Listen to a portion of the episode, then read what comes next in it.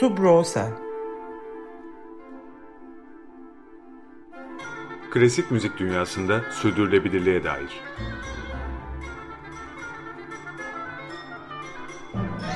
Hazırlayan ve sunanlar Zafer Yenal ve Yaren Eren Budak.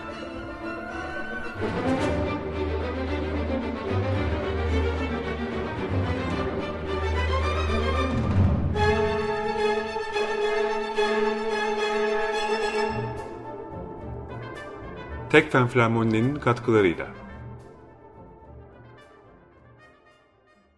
95.0 Açık Radyo'da yeni bir Subroza bölümüyle karşınızdayız. Ben Zafer Yenal. Ben Yaren Eren Budak. Programımızın takipçileri bilir. Subrosa'da klasik müzik dünyasında sürdürülebilirlikle ilgili konuları konuşuyoruz. Bugünkü bölümümüzde bugün bu dünyada var olmaya çalışan müzisyenlerin önemli bir bölümünün çok aşina olduğu bir meseleyi enine boyuna konuşacağız. Ne yazık ki ülkemizde sadece müzik yaparak, müzikle uğraşarak hayatını idame ettiren müzik icracılarının sayısı çok az. Müzisyenler genellikle kendilerini ya da ailelerini geçindirebilmek için ek işler yapmak zorundalar. Bunlar arasında özel dersler vermek, eğlence sektöründe çalışmak en çok rastlananlar arasında. Pandemiyle birlikte geçinmenin birçok müzisyenin için iyice zorlaştığını da çok iyi biliyoruz bu arada. Bununla ilgili oldukça fazla haber yayınlandı geçtiğimiz aylarda. Biz de programımızın pandeminin müzik sektörüne etkilerini tartıştığımız ilk bölümlerinde bu konudan bahsetmiştik. Ee, müzik dünyasında kayıt dışılığın yaygınlığı, istihdam rakamlarının bilinmezliği, envanterin olmayışı,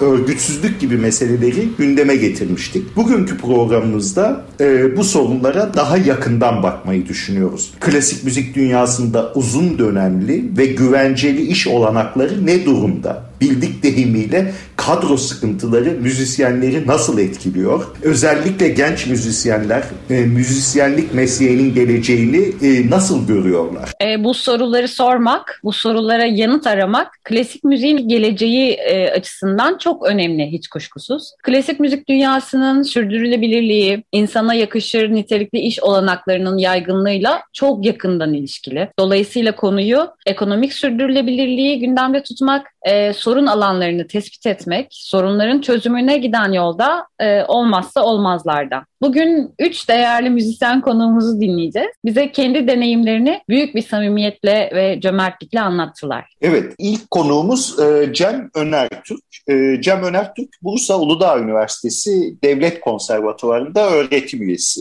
Yani kadrolu olma şansını bulan müzisyenlerden ve eğitimcilerden. E, ama bu durumda olmasına karşın yine farklı alanlarda ekstra işler yapmaya devam etmiş. E, orkestra ve oda müziği müzisyeni. Anadolu Nefesli Beşlisi isimli bir grupları var. Belgeseller yapmışlığı da var. E, bütün bunları yapabilmeye nasıl zaman buluyor Cem Bey? E, nasıl hepsine yetişebiliyor? Evet bir yandan çok yönlülük önemli. Yaratıcılığı besleyebilir. Enerjiyi arttırabilir belki ama bir yandan da e, bu e, bölünmek, yetişememek, odağı şaşırmak, performans kaybı gibi riskler anlamına gelmiyor mu? Evet, bütün bunları e, Cem Önertürk'le geçen hafta içerisinde yaptığımız e, söyleşiyi dinlemeye başlıyoruz. Cem Bey hoş geldiniz. Hoş, hoş geldiniz Cem Bey. Hoş bulduk. Cem Bey çok gönlü bir sanatçısınız, çok gönlü bir insansınız. Birçok ilgi alanınız, birçok hobiniz ve bunların içinde meseleye dönüşmüş ilgi alanlarınız da var.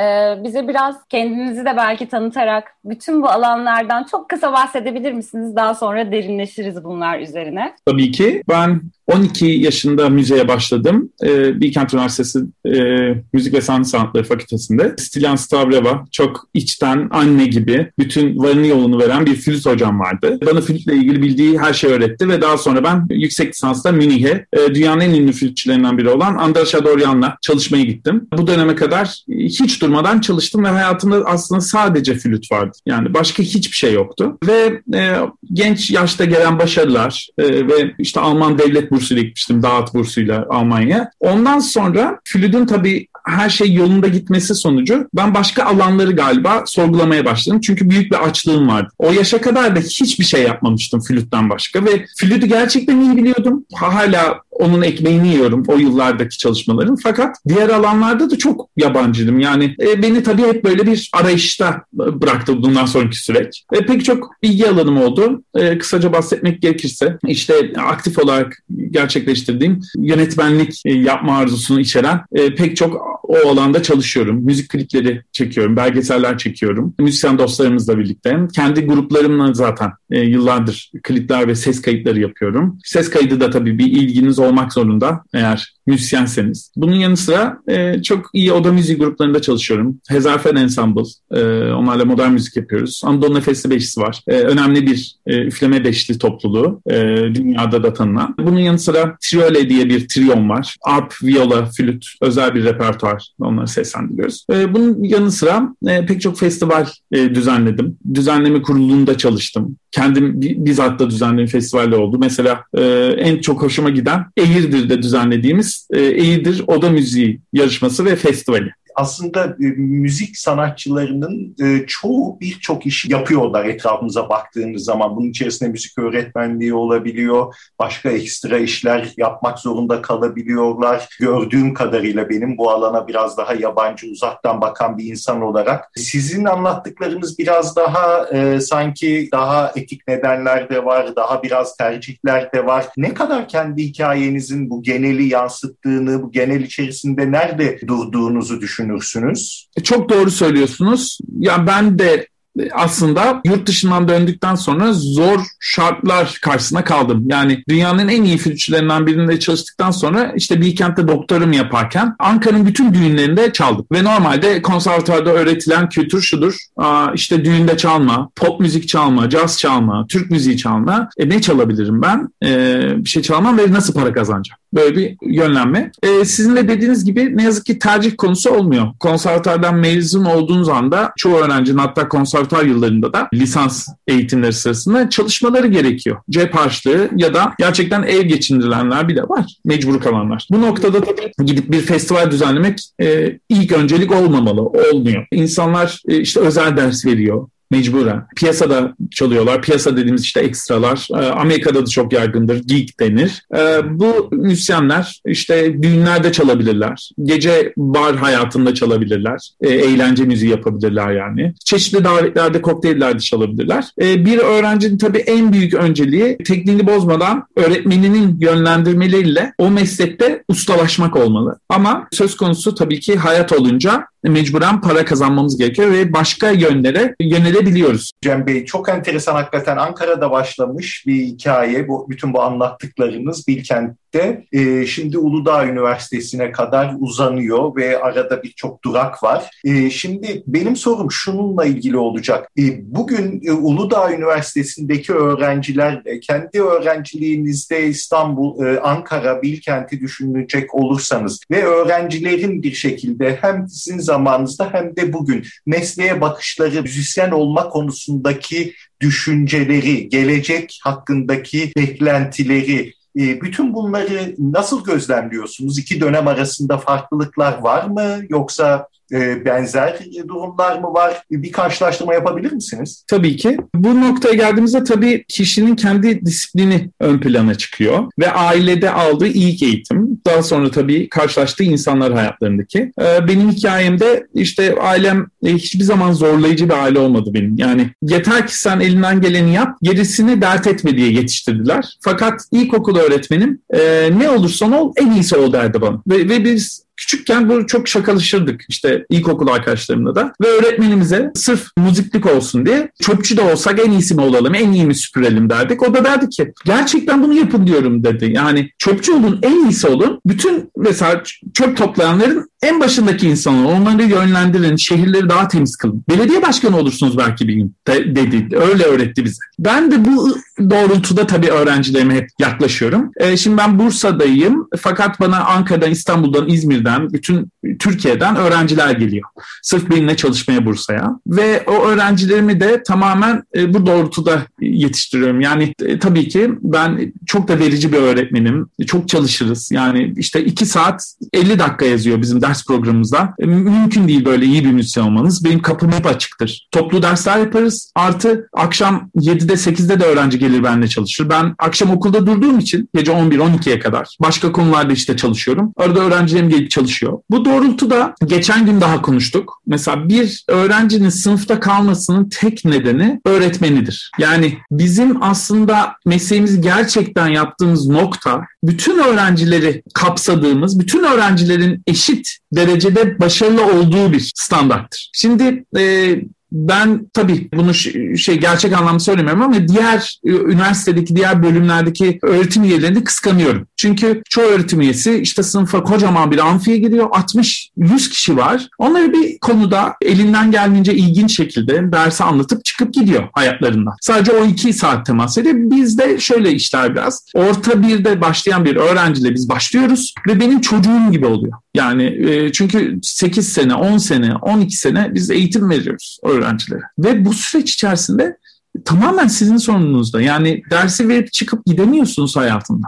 Yani o çocuk başarılı olmak zorunda. Her sorunu çözüyorsunuz. Yani ki ailevi sorunları oluyor, işte erkek arkadaşı, kız arkadaşıyla sorunları olabiliyor, maddi sıkıntıları olabiliyor. İşte gidip kapı kapı dolaşıp burs bulduğumu biliyorum çoğu öğrenci. Ee, o noktada bizim konservatuar eğitiminde tabii e, işler böyle yürüyor. Böyle yürümesi lazım olarak görüyorum. Eğer bir öğrenci başarısızsa da tamamen sorumluluk bende, bizde. Ve e, öğrenci başarılıysa da işte o zaman da zaten e, size bir artı puan yazılıyor. Yani aa Cem Türk'ün öğrencisi deniyor. E, o durumda nasıl geliyor? Şimdi ben 20 kişilik bir sınıfım var. 10, 12 kişilik şu an sınıfım. 12 kişinin de 12'si de benzer e, başarıda olması lazım. Benzer performansta olması lazım. Bunun için her kişiye özel tabii çözüm yöntemleri getiriyorsunuz. Bunların içinde tabii çok yönlülük de var. Yani bu çocukların ufkunu açmanız gerekiyor. Ve e, yaptığım çoğu şeyde aslında iyi yapmaya çalışıyorum diğer alanlarda ki bak ben ben bunları bunları yapıyorum. Bunda artı bir de flüt çalıyorum. Bir de sana öğretmenlik yapıyorum. Bana şikayet etme. Daha iyi ol benden.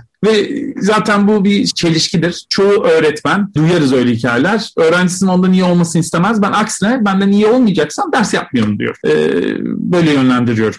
Asıl bu işi profesyonel olarak yapmak zorunda olup fakat iş bulamayan ve başka işlerle ilgilenen pek çok müzisyen var Türkiye'de. Evet, evet. Özellikle bu pandemi süreci de çok zor oldu. Ee, sizin programınız, yani ben dinliyorum, çok beğenerek dinliyorum. Burada iyi ki böyle bir program yapıyorsunuz. Daha önce yapılmamış ve çok da önemli arşiv olacak bir program. Tabii sürdürülebilirlik esas mesele bizim mesleğimizde. Yani nasıl sürdürülebilir olup olması gerekiyor. Aslında benim de bu soruları sorarak hobilerime de giriştiğim söylenebilir. Bizim mesleğimiz artık e, tek başına odada çalışıp mükemmeli yakalamaktan başka yerlere de gitti. Çok iyi çalmanız yetmiyor artık. Bunu bir de insanlara ulaştırmanız gerekiyor. Bu noktada da keşke ülkemizde de her mahallede bir klasik müzik festivali olsa. E, yerel yönetimlerin bu anlamda çok önemli olduğunu düşünüyorum. Daha e, küçük kitlelere daha fazla sayıda konserle iletişim kuracağını düşünüyorum. Bunun yanı sıra tabii e, çalışma mecburiyeti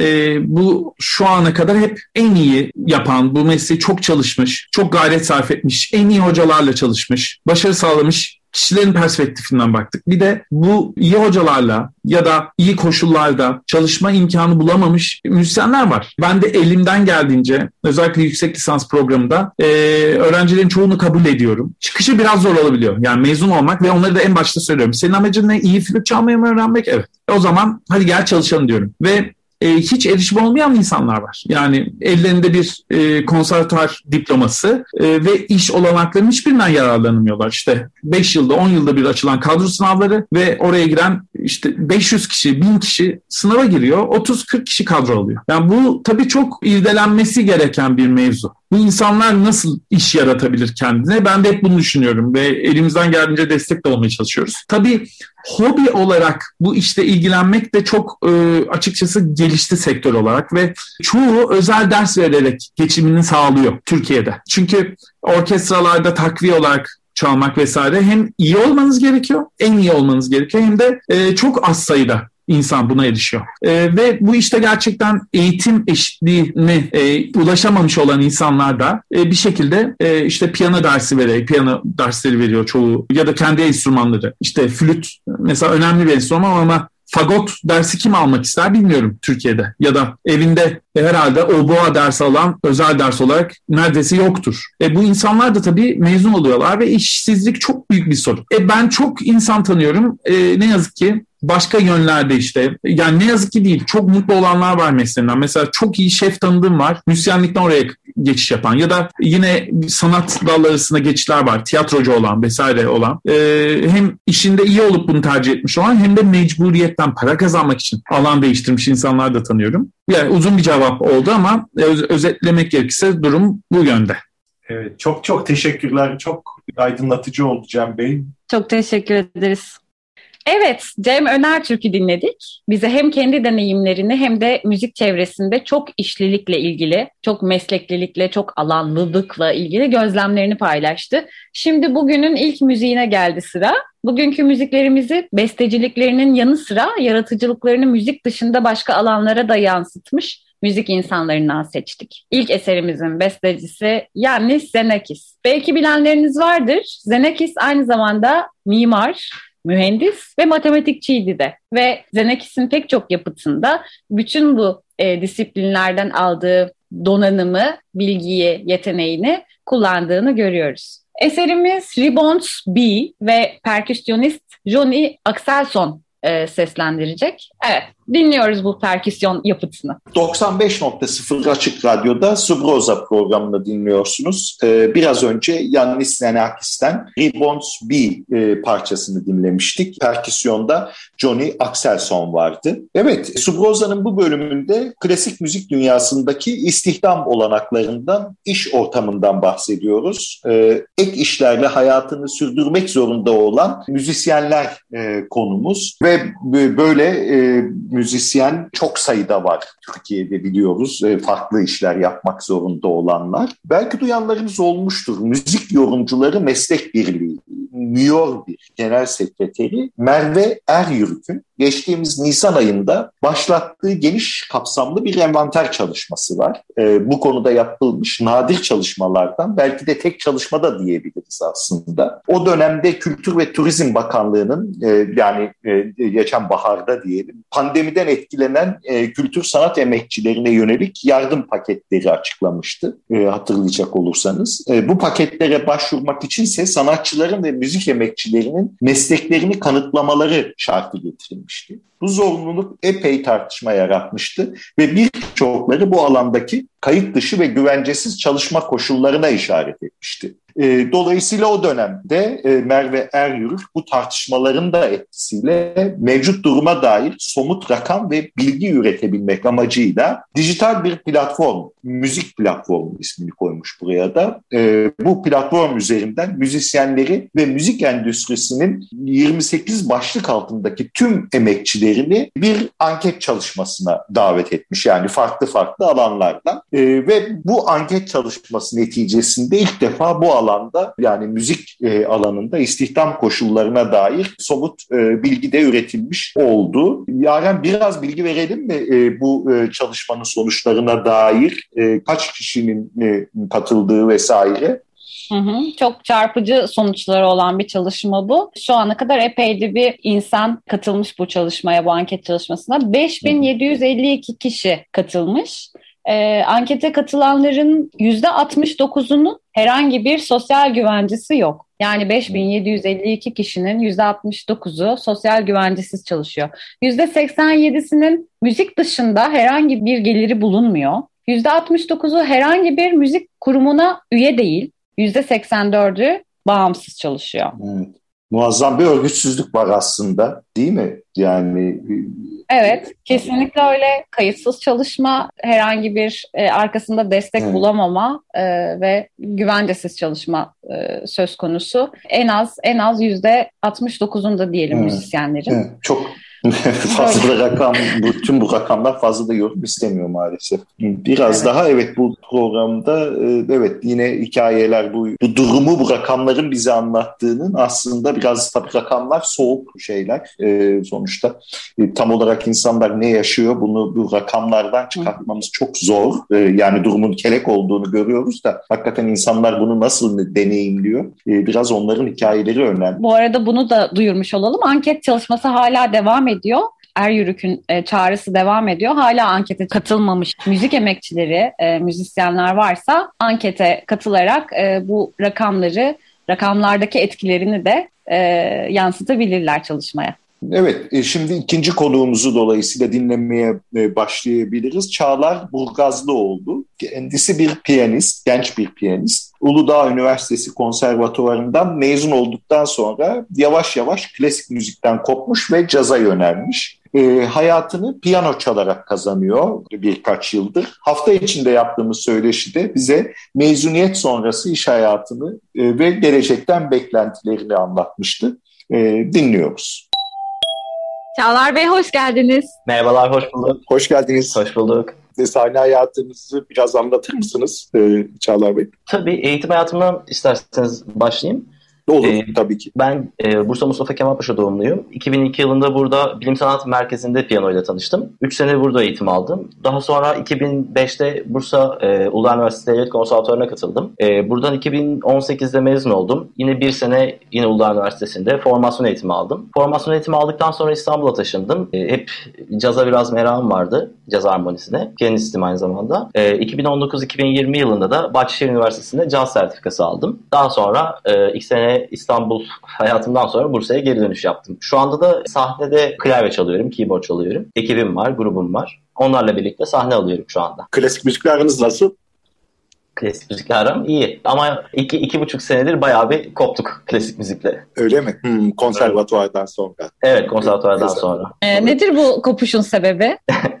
yani konservatuvar yıllarındayken aslında e, çok iç içeydim. Keman piyano konserleri veriyorduk. Keman piyano ikilim vardı. Ozan Sarı ile birlikte. O da Uludağ Üniversitesi'nde keman sanatçısı, öğretim görevlisi aynı zamanda. Yıllarca birlikte bir sürü şeyde konserler verdik. Aynı zamanda piyano konserleri verdim. E, yine şeyde Bursa'da, Bursa'da bölgeleri senfoni orkestrasında takviye sanatçı olarak birkaç kere katıldım, yer aldım. Onun dışında Dünya Müziği Derneği Korosu var Bursa'da. Böyle bir dernek var. 2011 yılında oraya katılmıştım. Daha sonra Gençlik Korosu kurduk. Bu koro ile birlikte bir sürü konserler, yarışmalara katıldık. Bayağı aktiftim aslında. Tabii üniversiteye geldikçe, üniversite e, bitimine geldikçe biraz e, hayat kaygısı başladı klasik müzikle ilgili olarak. Ben de doğal olarak biraz farklı taraflara yöneldim. Onun sonucunda da şu an sahne alıyorum dışarıda. Hayat kaygısı derken Çağlar Bey yani burada bir, bir şekilde düzenli gelir imkanlarının e, kısıtlı olması, klasik müzik e, dünyasında efendim işte kadro e, sınırlarının olması, herkesin kadrolu iş bulamaması falan bunları kastediyorsunuz herhalde kesinlikle, öyle mi? Kesinlikle, hmm. kesinlikle Zafer Bey. Etrafınızda peki sizinle beraber bu eğitimi almış arkadaşlarınızdan sizin gibi bu yöne girmiş, e, daha çok e, işte sahneye yönelmiş arkadaşınız, tanıdığınız çok mu? Biraz da çevrenizi tabii. anlatır mısınız? Çevrenizdeki tabii, durumu. Tabii ki de.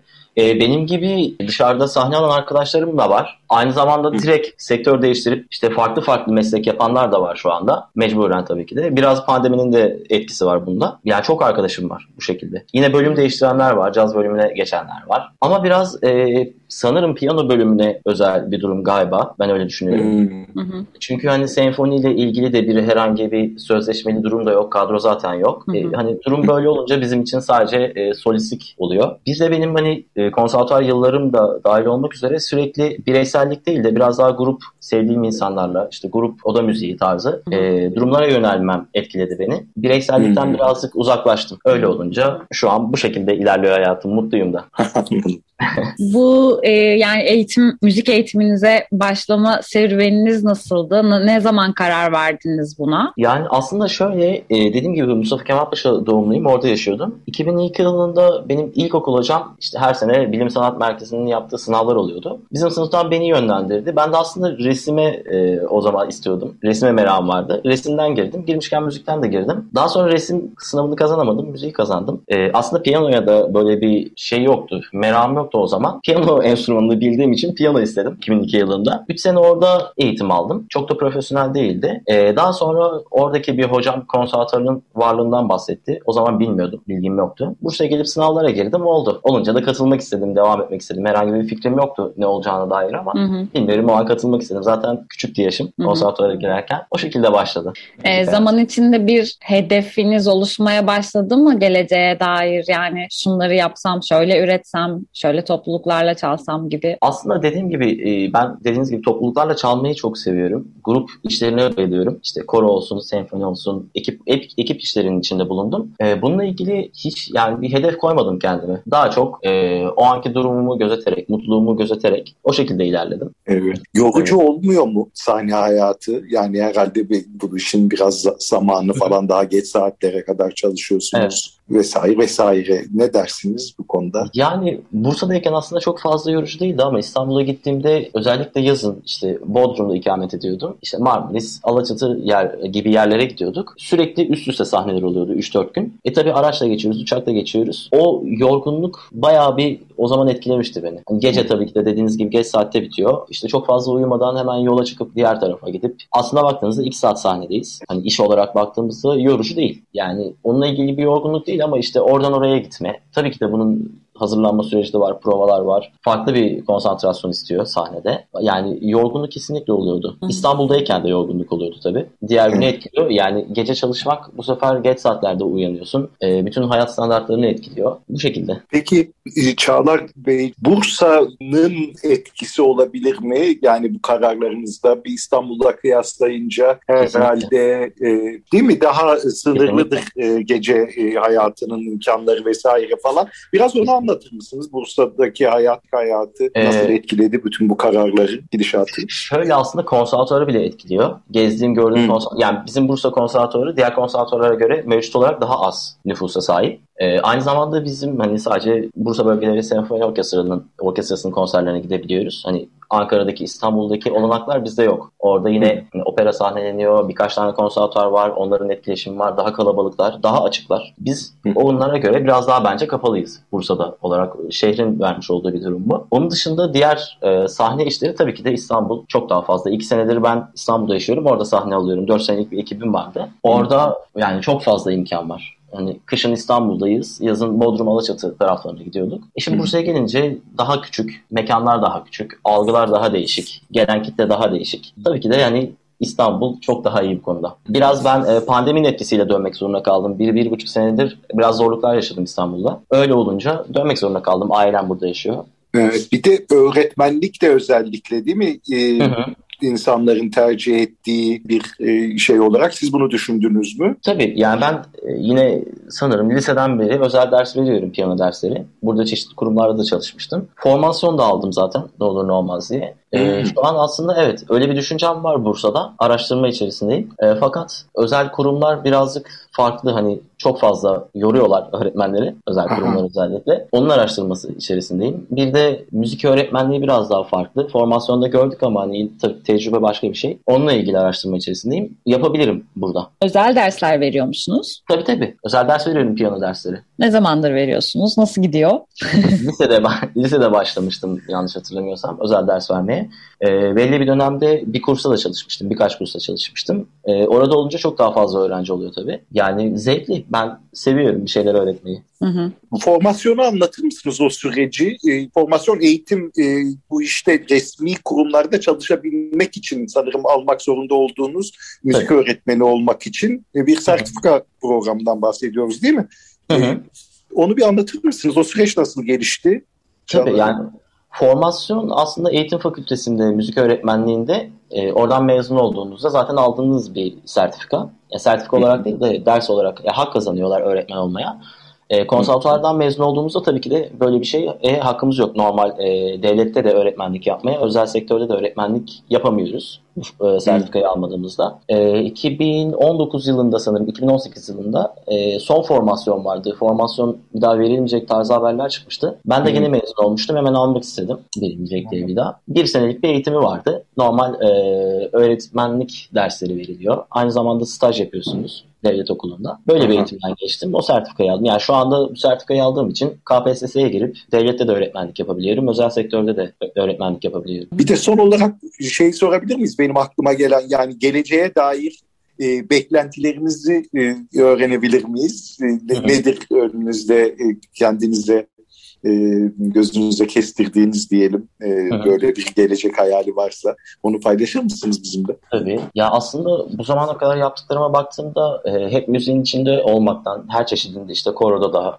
cazda da, işte Türk müziğinde de klasikte de yani hep sahnede olmak beni çok mutlu ediyor. Hala ediyor yani sahnede olmak. E, fakat işte bu bir oraya bir oraya işte yazın oraya kışın buraya durumu da bir yerden sonra yoruyor çok fazla. İleriye düşündüğümde de hani ileriki yaşlarımı düşündüğümde daha da fazla yoracak. Bununla ilgili şu anda bir düşüncem var. Daha düzenli, daha garanti bir düşüncem var. Çok fazla olanağım yok bununla ilgili farkındayım. Belki öğretmenlik olabilir diye düşünüyorum. Hani maalesef bir hani kesin şunu yapmam gerekiyor hedefi koyamıyorum kendime. Ama hani hedefin belirleyici kriterlerim var en azından bunları gördüm. Yaşadım ettiğim tecrübelerde. Onunla ilgili bir düşüncem var şu anda. Biraz daha az yorulmadan tabii ki de sahneleri bırakmak istemiyorum. Mutluyum çünkü çok mutlu oluyorum sahnede. Yani arkadaşlarımla birlikte olduğumda, müzik yaptığımda. Onunla birlikte daha garanti bir işe harmanladığımda sanırım mutlu olacağım diye düşünüyorum. Eyvallah. çok çok teşekkürler. Şahane evet. bir sohbet oldu. Teşekkür ederiz. Ne demek? Ben teşekkür ederim. Çok sağ olun. Evet, Çağlar Burgazlıoğlu ile yaptığımız söyleşiyi dinledik. Umarız Burgazlıoğlu'nun hayatındaki belirsizlikler hep güzel müziklerden yana evrilir ve müzikle dolu dolu yaşamaya devam eder. Evet 95.0 Açık Radyo'da Subroza programına devam ediyoruz. Bugün Subroza'da konumuz klasik müzik dünyasında ekonomik sürdürülebilirlik koşullarını e, yakından ilgilendiren istihdam e, ve iş olanakları. Bu alanda ülkemizde ciddi sorunlarla karşı karşıya olduğumuz çok açık e, sosyal güvenceye sahip uzun dönemli iş imkanları maalesef müzik eğitimi almış bireylerin pek azının erişiminde. Bu da beraberinde e, sosyal bilimler alanındaki yaygın değişiyle e, prekariteyi yaygın bir olgu olarak gündeme getiriyor maalesef. E, yani e, müzisyenlerin kırılganlıkları çok fazla, ekonomik kırılganlıkları çok fazla. E, sosyal devletin zayıflaması ve piyasa merkezli ekonomik politikalar e, prekaryayı birçok sektörde sadece müzikte değil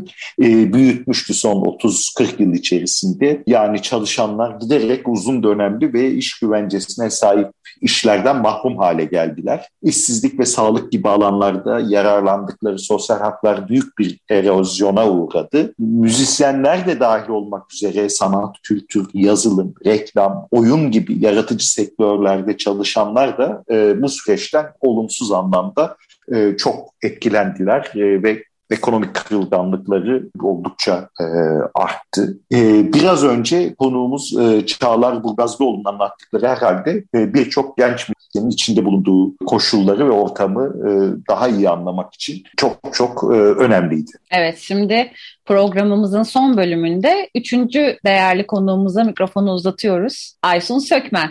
Aysun Sökmen de çok uzun zamandır profesyonel e, hayatını çok farklı kulvarlarda devam ettiren, devam ettirmek zorunda kalan müzik insanlarından. Aysun Sökmen her şeyden önce çok kıymetli bir flüt sanatçısı. Yıllardır müzikle uğraşıyor. Müzik dolu bir ailenin içine doğuyor. Farklı gruplarda, farklı ansambullarda çalmış, e, çalmaya devam ediyor. Bir yandan da müzik dersleri veriyor. Evet, şimdi hafta içinde Aysun Hanım'la yaptığımız söyleşiye kulak veriyoruz.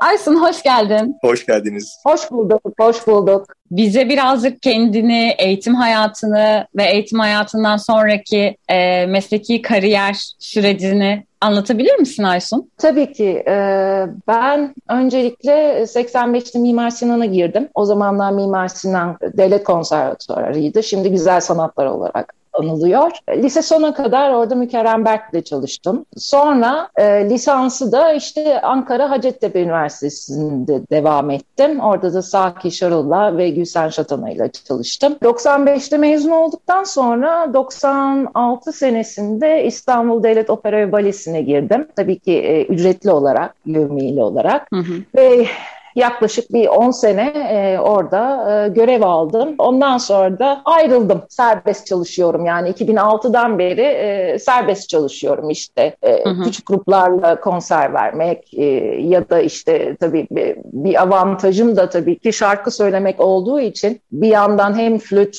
hem şarkı söyleme ikisi bir arada. Böyle konserler, işleri e, gidiyorum açıkçası. Hı hı hı. Yövmiyeli olarak çalışmak ne demek onu bir açıklar mısınız Aysun Hanım? Tabii ki. E, şimdi operaya girerken veya senfoni fark etmiyor. Önce bir sınavla giriyorsunuz. Öncelikle işte yövmiyeli olarak başlıyorsunuz. Yani tam kadro değil. E, kadrolu olabilmek için önce işte e, sınav açılması gerekiyor.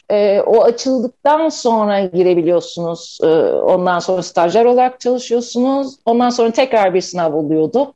Ve kadrolu olarak çalışmaya devam ediyorsunuz. Ancak tabii ki ben bu 10 sene içerisinde bulunurken işte 96'da girdim. Bir iki sene sonra bir e, sınav açıldı. Yani sınav açıldığında da işte e, şeye göre tabii ki açıyorlar. Orkestradaki e, eksik olan kadro yerlerine açıyorlar. İşte e, ne bileyim emekli olanların yerine e, yeni bir kadro geliyor ve öylelikle giriyorsunuz. İşte benim ikinci senemde iki sene sonra bir sınav açıldı. E, ona da Bülent Evcil girdi. Zaten hı hı. dışarıda okuyordu falan filan. Dolayısıyla Bülent Evcil alındı o sınavda. E, ondan sonra da işte bir dokuzuncu senemde e, tekrar bir kadro sınavı geldi. Öyle diyeyim. Yani yedi sene sonra sınav açıldı operada.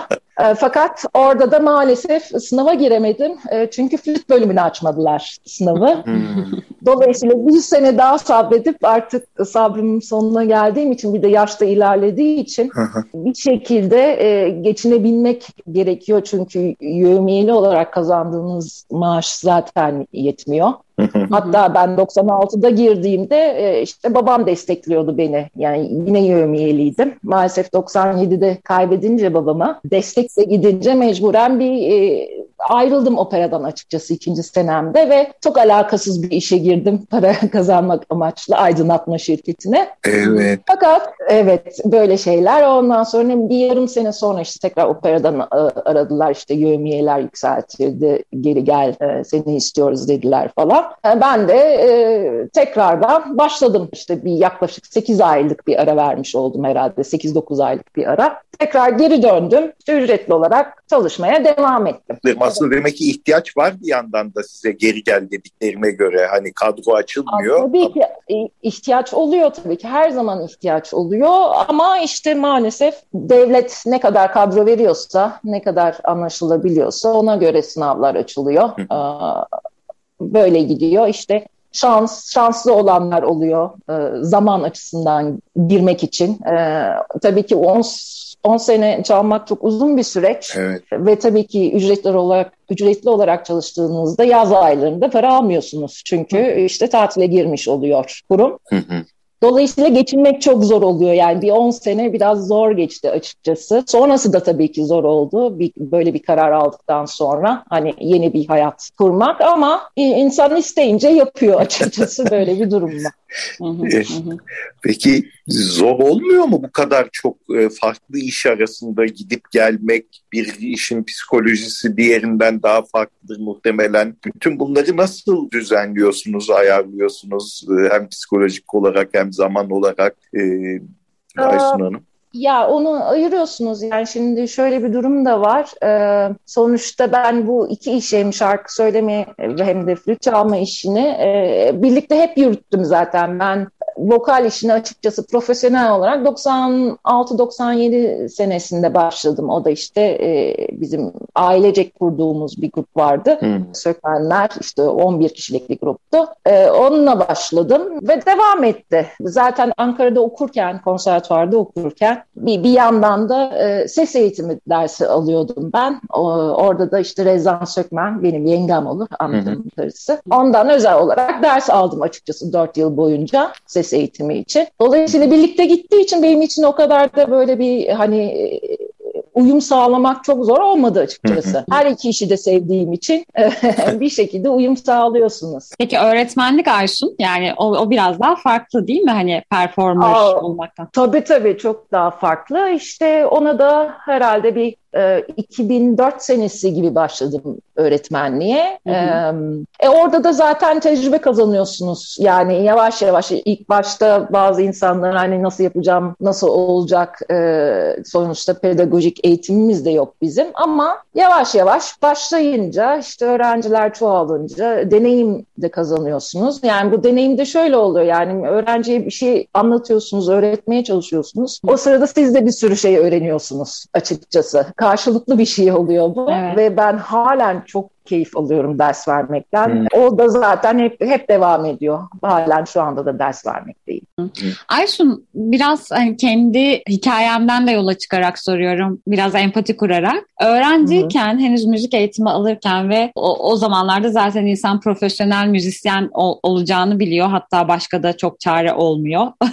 Orada yol Evet, ayrımları doğru. çok yok. Bir kez konservatuara girdikten, o yolu seçtikten sonra orada uzmanlaşmaya başlanıyor ve o öyle gidiyor. O zamanlar Evet. hayal ettiğin e, hayat şekliyle bugün yaşadığın realite arasında farklar var mı? Nasıl farklar var? Yani e, şöyle diyeyim, o zamanlar hayal ettiğim aslında ben bu iki işi de yürütmek. O zamanlar tabii e, öğretmenlik işi yoktu. O Hı öyle hı. bir şey yoktu kafamda. İşte neydi e, sevdiğim iş? İşte flüt çalıyorum, seviyorum. Hı hı. İşte nedir? E, işte ses eğitimi alıp hani şarkı söylemeyi de çok seviyorum. Ben şeyi yürütmeyi isterdim açıkçası. Neyse işte e, orkestrada devam edeyim. Hı hı. Onun dışında da işte arada işte böyle işte vokalli konserler olsun isterdim. İkisini birlikte yürütmeyi çok e, dilerdim tabii ki. Ancak öyle gelişmedi hayat. Hı hı. O zaman belki kafam daha rahat olacaktı. İşte ne bileyim faturayı çok düşünmeyecektim. E, bunlar da insanı engelleyen şeyler hayatta. Evet. Ama yani bir şekilde işte ortasını buluyorsunuz. Belki de o zamandan sonra da bir şekilde bir alışkanlık haline de geliyor Hı hı. açıkçası. Ya alışmış oluyorsunuz. O tempoya da alışmış oluyorsunuz. Ee, ve yürütüyoruz. Bir de tabii ki ülkemizde bu işler biliyorsunuz e, zor. Evet. Bunu zaten erken yaşta görüyoruz. e, öğrenmeye başlıyoruz. Dolayısıyla e, direniyoruz. Öyle Evet. diyeyim ben. Evet. Hepimize güç diliyorum. evet aynen. Böyle zaten hani sizin son söylediğinizde bu sorunun cevabı da biraz çıktı ortaya e, Aysun Hanım ama böyle bir etrafınıza baktığınız zaman işte müzisyen arkadaşlarınızı ki herhalde arkadaşlarınızın önemli bir bölümü de sizin gibi müzisyendir. Düşündüğünüzde Evet. e, hep genelde sizler gibi insanlar var etrafınızda. Yani birçok işi aynı anda birlikte yapan ve bu, bu haliyle işte hayatta e, nasıl var olan insanlar var e, genelde. Ve ne gözlemliyorsunuz bu insanların işte hem hayatla kurdukları ilişkiler hem işte meslekleriyle filan? Bir, bir, bir, bir nebze de bundan bahsedebilir misiniz? Ee, yani tabii etrafımda var bir sürü arkadaşım var. İşte ne bileyim işte bazıları işte bir müddet e, orkestralarda çaldıktan sonra işte kadro olmayınca ne bileyim işte düşünüyor ne yapsam ne etsem diyor. Ne bileyim bir müzik atölyesi açıyor. Ne bileyim farklı farklı işler yapanlar da oluyor. Ve onlar da bir şekilde o atölyelerle işte hayatlarına devam ediyorlar. Yine konserler oluyor. E, Hepimiz zorlanıyoruz açıkçası E, ve bu zorluklarla başa çıkabilmeyi öğreniyoruz açıkçası. E, ama işte bizi de vazgeçirmeyen tek şey müziği çok sevmemiz oluyor açıkçası. Yani bu müzik sevgisiyle zaten gidebiliyor bu işler. Yoksa çok zor. Hani sevmeyip bu işi yapmak ve farklı dallarda yapmak çok zor bir şey. Yani düşünemiyorum bile sevmeden bu işi yapmak. Dolayısıyla o sevgiyle devam ediyoruz. Ve çok büyük keyif, keyif alıyorum. Yani çalmaktan çok büyük keyif alıyorum. Söylemekten çok keyif alıyorum. Ders vermekten çok keyif alıyorum. Yani bir şekilde dengeliyoruz.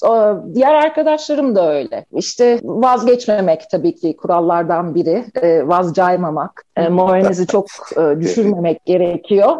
evet. Zaman zaman hepimizde oluyor. Herhalde her e, iş dalında oluyordur diye düşünüyorum. İşte vazgeçmemek, devam etmek, bir şey hedeflemek. O hedefe doğru işte zaten yol sizi bir şekilde götürüyor. E, dolambaçlı ya da daha hızlı e, bir şekilde ulaşıyorsunuz yapmak istediğiniz şeylere. Zor da olsa. Çok çok Evet. teşekkürler. Vallahi şahane bir sohbet oldu. Ağzına sağlık Aysun. Ay, Ben çok teşekkür ederim. Davetiniz için çok teşekkür ederim. Evet, bir Subrosa programının daha sonuna geldik ve böyle zor bir konuyu Aysun Sökmen'in müzik sevgisinin üstüne basa basa verdiği ümit dolu mesajla bitirmek istedik. Konuşarak, tartışarak, dayanışarak zorlukların üstesinden gelebileceğimize dair inancımızı, umudumuzu tekrarlayarak son eserimizin takdimine geçeceğiz. Ama onun öncesinde son 3 haftadır yapmayı düşündüğümüz dinleyici istek bölümüyle ilgili yaptığımız çağrıyı son bir kez e, bu sefer yine, yinelemek istiyoruz. Çünkü bizim de zamana ihtiyacımız var. E, gelen önerileri değerlendirmek ve onları programa dönüştürebilmek için. E, ancak gene önümüzdeki hafta e, sizden mesaj beklemeye devam edeceğiz. Eğer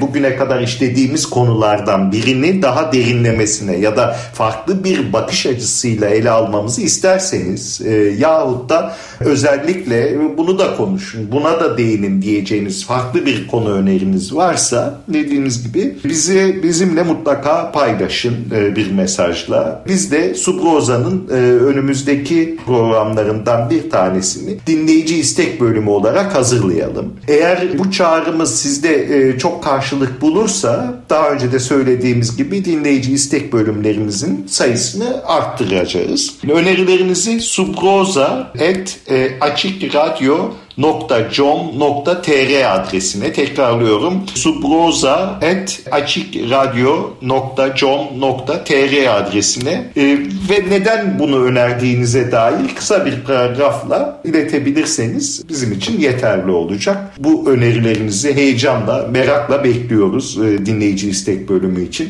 ve şimdiye kadar e, önerilerini bizlere ulaştıran, güzel önerilerini bizlere ulaştıran dinleyicilerimize de çok çok teşekkür ediyoruz ediyoruz. Ve son eser 20. yüzyıl müziğinin en çılgın, en yenilikçi, değiştirici, dönüştürücü isimlerinden olan Amerikalı besteci, filozof, yazar, evet buraya rahatlıkla bir üç nokta koyabiliriz. John Cage'den geliyor. Çok disiplinlilik, çok mesleklilik demişken Cage'i anmadan geçemezdik elbette. 20. yüzyıl müziğinin dönüşümünde etkisi en büyük bestecilerden biri John Cage ee, ve etkisi bir o kadar büyük iki önemli besteci ve mucitin de öğrencisi Henry Cowell ve Arnold Schönberg.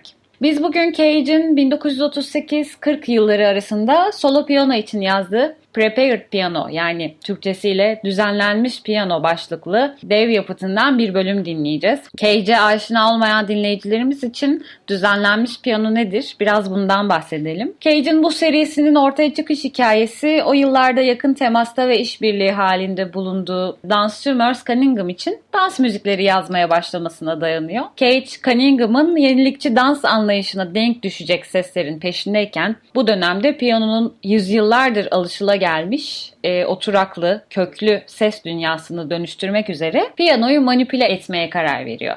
Bu koca alet nasıl manipüle edilebilir peki? E, evet, Cage hocası Henry Cowell'dan aldığı cesaret ve e, ilhamla diyelim piyanonun tellerine çeşitli nesneler yerleştiriyor ve böylece piyanonun kimi tuşlarına basıldığında tuhaf çeşitli perküsif sesler elde ediyor. Piyano artık iyiden iyiye bir vurmalı çalgıya dönüşüyor. Evet yapıtımızın adı The Perilous Night. Cage'in Naxos'tan yayınlanan Music for Prepared Piano Volume 2 e, adlı albümünden dinleyeceğiz. Boris Berman piyanoda. Haftaya görüşmek üzere. Hoşçakalın. Hoşçakalın.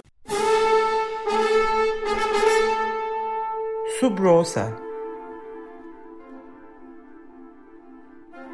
Klasik müzik dünyasında sürdürülebilirliğe dair.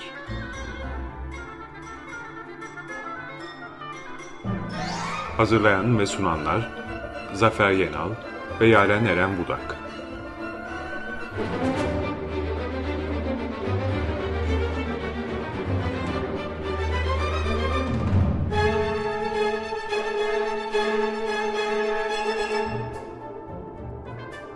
Tekfen Flamoni'nin katkılarıyla